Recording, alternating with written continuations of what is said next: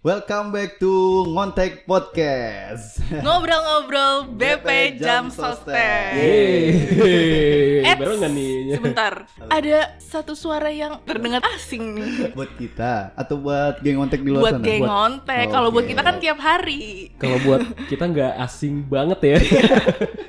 Biar jadi misteri lah ya. Iya, itu dia.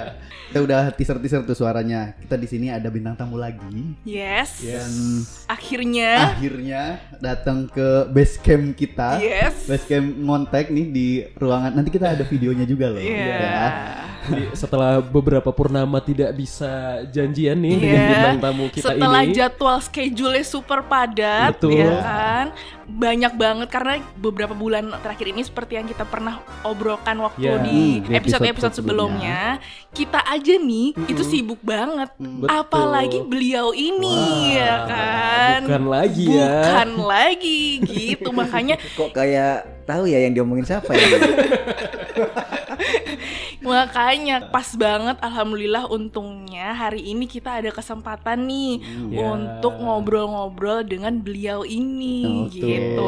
Tentang isu yang masih hangat di BPJS Ketenagakerjaan. Kita pengen tahu update-nya sekalian ya. Bener. Kita perkenalkan saja langsung. Selamat datang Bapak Muhammad Zulkarnain, Kepala Bidang Kepesertaan Korporasi dan Institusi BPJS Tenaga Cabang Bekasi Kota. Yeay. Atau nama panggungnya siapa nih kalau boleh tahu nih? Tadi kan panjang banget tuh kayaknya namanya. Nina kayaknya tahu deh.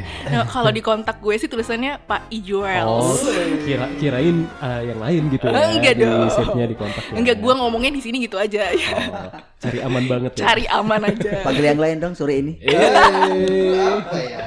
Bapak Muhammad Zulkarnain ini adalah Kepala Bidang Kepesertaan Korporasi dan Institusi di Kantor Cabang BPJS Ketenagakerjaan Bekasi Kota. Hmm. Nah, beliau ini tahu banget nih tentang isu-isu di BPJS Ketenagakerjaan yang lagi hangat yang bikin eh, beberapa bulan terakhir ini kita agak sedikit hektik nih, ya kan? Salah satunya itu adalah mengenai bantuan subsidi, Subsidi upah. yang memang sebenarnya ini adalah program dari pemerintah eh, BPJS Ketenagakerjaan diberikan amanah gitu ya, Pak ya. Langsung, Langsung saja aja, heeh. kita bahas tentang BSU ini. Jadi sebetulnya kita ingetin lagi nih Pak ke Gang Ngontek. Ya. BSU ini apa sih Pak? Mm-mm. Oke, mau mulai nih. Mulai Oke. dong. Nah, tadi waktu ngenalin panjang banget sih. Sebenarnya cukup panggil Ijul aja gitu. Oh iya. Dan sepakat aja kalau mau nyebut BPJS Ketenagakerjaan, kita sebut BP Jam Sostek aja. Betul, Siap. BP Jam lebih Sostek. lebih Familiar. familiar. Lebih Iya. gampang diingat Lebih ya. gampang. Oke, terima kasih undangannya sebelumnya ya ke tim Ngontek. Eh, memang lagi in ya, Mm-mm. lagi in itu yang namanya BSU atau bantuan subsidi upah ini. Mm-mm. Karena memang eh, melihat situasi yang beberapa bulan terakhir ini sangat apa ya, kita juga turut prihatin. Mhm. dan itu memang dipandang oleh pemerintah saatnya untuk memberikan apa semacam subsidi, stimulus dan sebagainya kepada masyarakat terutama. Dan kita tahu bahwa kalau yang disebut tadi BSU itu uh, dikhususkan ya kepada masyarakat yang telah terdaftar sebagai peserta BP Jam Sostek khususnya di sektor formal ya untuk yang bekerja di satu badan usaha gitu. Dan itu udah ada landasan hukumnya sih, ada di Peraturan Menteri Ketenagakerjaan ya nomor 14 tahun 2020.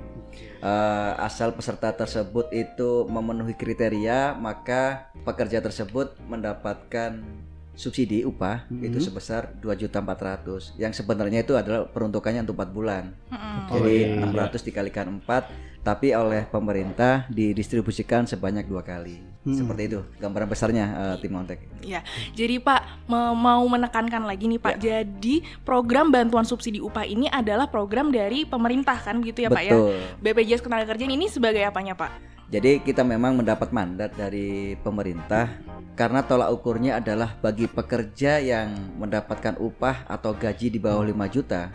Sedangkan BP Jam Sostek yang memang data dinilai oleh pemerintah itu valid memiliki data tersebut, maka kita diminta untuk mengkolek Oke. atau mengumpulkan data rekening dari peserta kita yang memang benar-benar mendapatkan gaji atau upah di bawah 5 juta gitu. Oke. Jadi ngumpulin data rekeningnya gitu ya. Pak? Betul. Jadi beberapa bu- s- dalam sebulan terakhir kemarin ya, sejak keluarnya Permenaker tersebut, kita sangat masif sih melalui surat, melalui Ya. media kita minta ke para pemberi kerja, Mm-mm. jadi pemilik perusahaan atau melalui HRD kita komunikasikan agar menyetorkan data rekening pekerjanya ke BP Jam Sostek. Nah, sebenarnya Pak dari pemerintah sendiri Ya. tujuannya untuk mengeluarkan program ini apa? Ya, kita tahu se- memang sangat berdampak ya Mm-mm. dengan adanya Iya. pandemi Covid-19 ini. Kita lihat banyak masyarakat selain ada yang terkena Mm-mm-mm. positif Oke. menjadi penderita juga bagi perekonomian sangat terdampak. Jadi Betul, orang Pak. lebih keep eh, lebih kebutuhan pokok yang sehari-hari itu yang lebih Ya, diutamakan. ibaratnya mengutamakan kebutuhan pokoknya Betul. gitu untuk saat ini ya. Padahal dengan adanya situasi pandemi itu kita kan Mm-mm. pengennya menghindari resesi dan sebagainya untuk Betul. antisipasi. Maka kalau kita lihat di media, Mm-mm. pemerintah le- sangat mengharapkan bahwa roda perekonomian segera berjalan. Mm-mm. Maka dengan adanya subsidi upah itu diharapkan mampu untuk menggairahkan transaksi perekonomian yang ada. Betul. Jadi Sebenarnya itu arahnya. eh, menggerakkan kembali perekonomian gitu ya Pak Betul. ya. Sebetulnya ini untuk semua segmen Ya. atau eh, tidak Pak hanya beberapa saja dan juga syaratnya apa sih Pak untuk penerima ini? Ya, eh, kalau yang program BSU ini sesuai dengan kriteria yang ditetapkan oleh pemerintah, Mm-mm. memang sasarannya adalah untuk pekerja yang formal.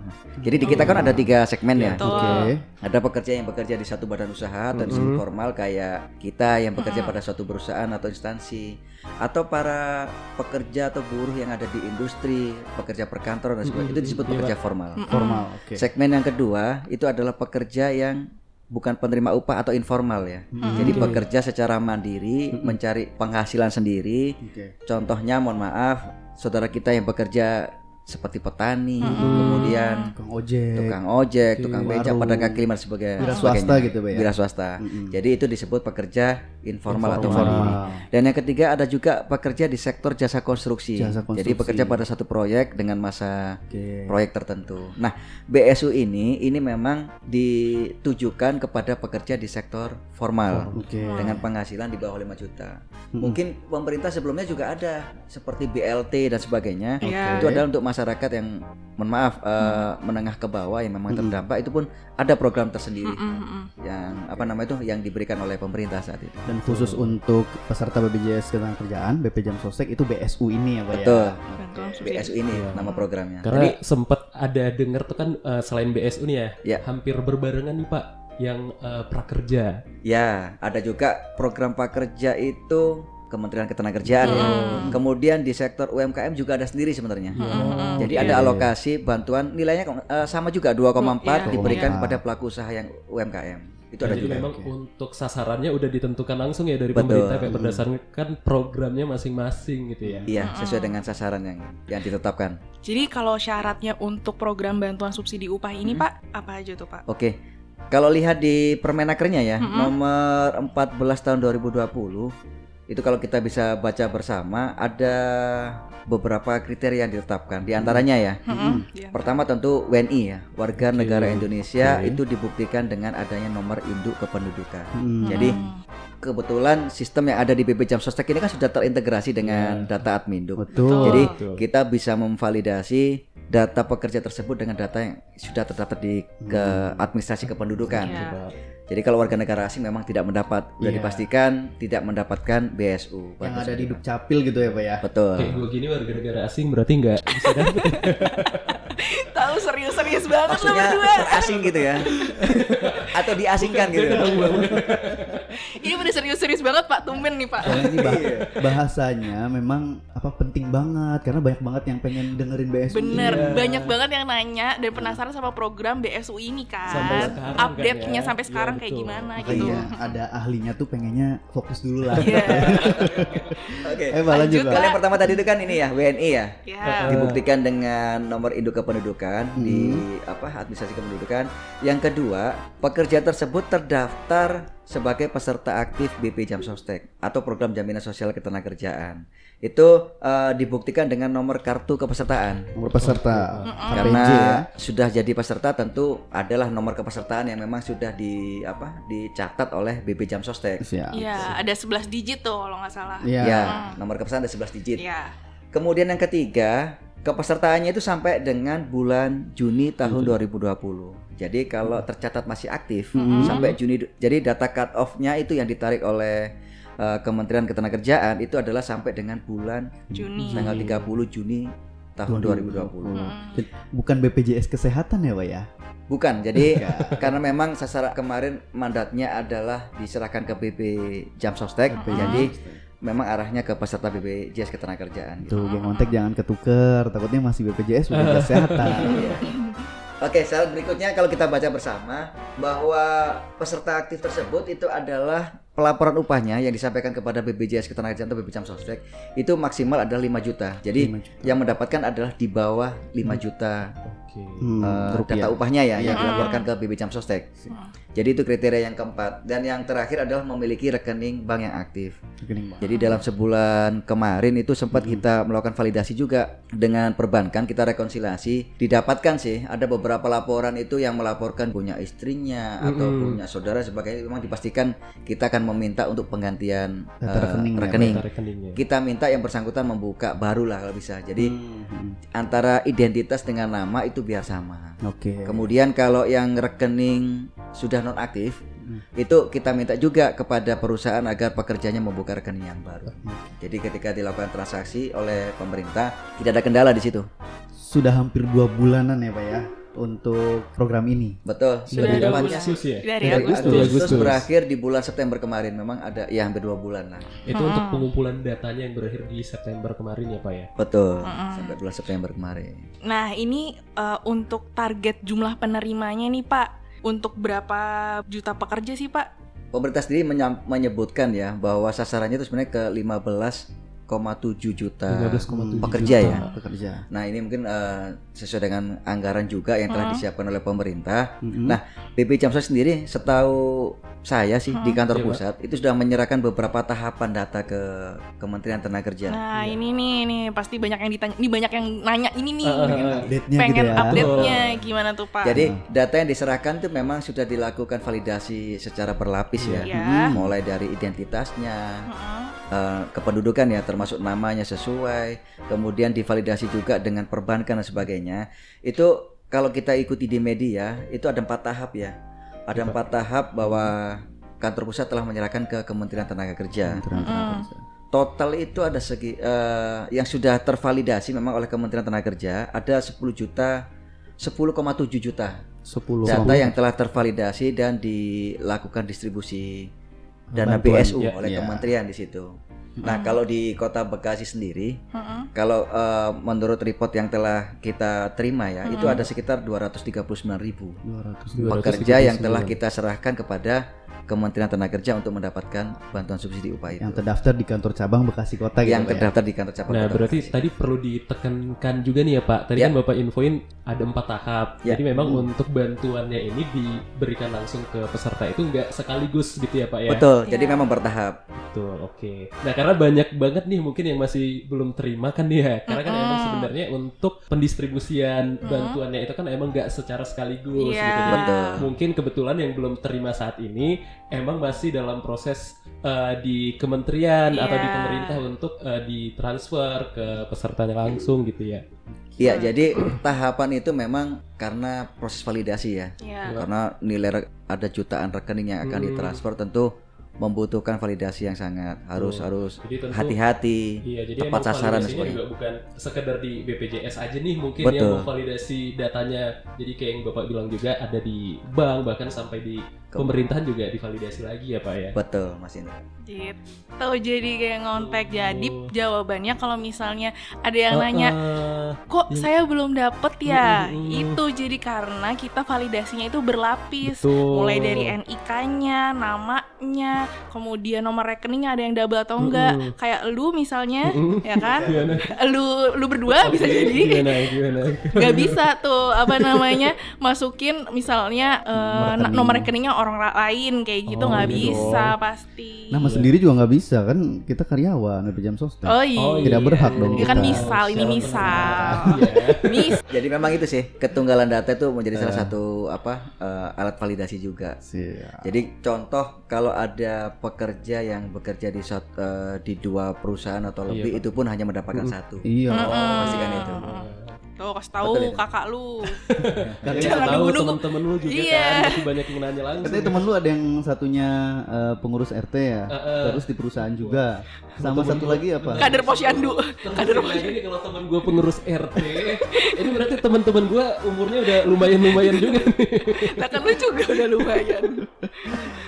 Ada info yang update lagi nih nggak di Pak? Selain yang tadi, yang data-data tadi. Ya sebenarnya di bulan yang sama pun ada sih manfaat baru lagi ya. Hmm. Namanya relaksasi iuran ya. Ah, Ini atau Pak. penyesuaian iuran. Kalau yang bantuan subsidi upah tadi itu memang arahnya kepada para pekerja. oke. Kalau yang program satu lagi namanya relaksasi iuran itu itu memang diperuntukkan bagi pengusahanya atau para pemberi kerja. Nah, cukup, Cukup. di situ dulu Pak. Oke. Nanti kita bahas di episode selanjutnya. Yes. Kita tutup dulu untuk yang BSU. Jadi kalau ada pertanyaan ke mana? Hmm. Kalau ada pertanyaan boleh langsung ke Google Form yang bisa dilihat di Instagram kita di @ngontekpodcast. Di sana ada link tree-nya. Diklik aja di situ nanti bisa langsung kalau misalnya ada pertanyaan, saran atau kritik itu bisa langsung melalui Google Form itu Iya. gitu ya kan. Atau mau nanya biodata lengkapnya Pak Ijul? Eh, Siapa tahu ada yang Boleh. penasaran nih ya, ini kok Iya. kayak gimana nih ya suaranya nih ya. gitu.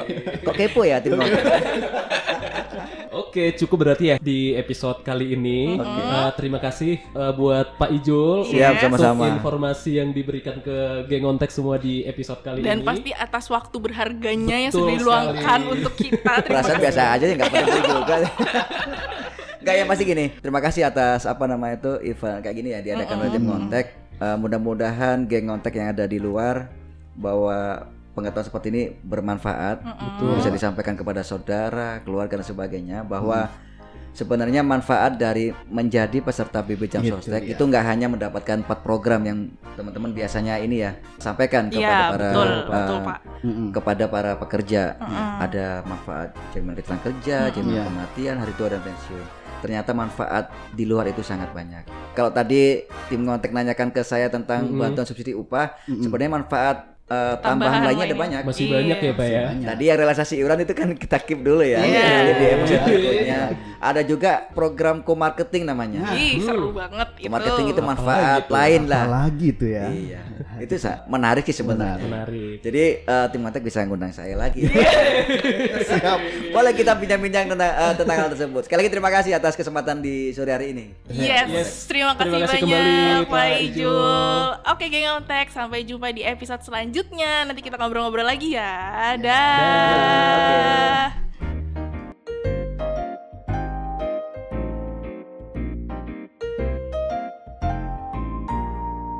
Gontek, gontek, ngobrol-ngobrol jam sostek. Gontek, gontek, ngobrol-ngobrol jam sostek. Bersama kita bahas semua program JHT, JP, JKK. Bersama Indra, Yudit, dan Nina. Hanya di Gontek, ngobrol-ngobrol jam sostek. Hanya di Gontek, ngobrol-ngobrol BP jam sostek.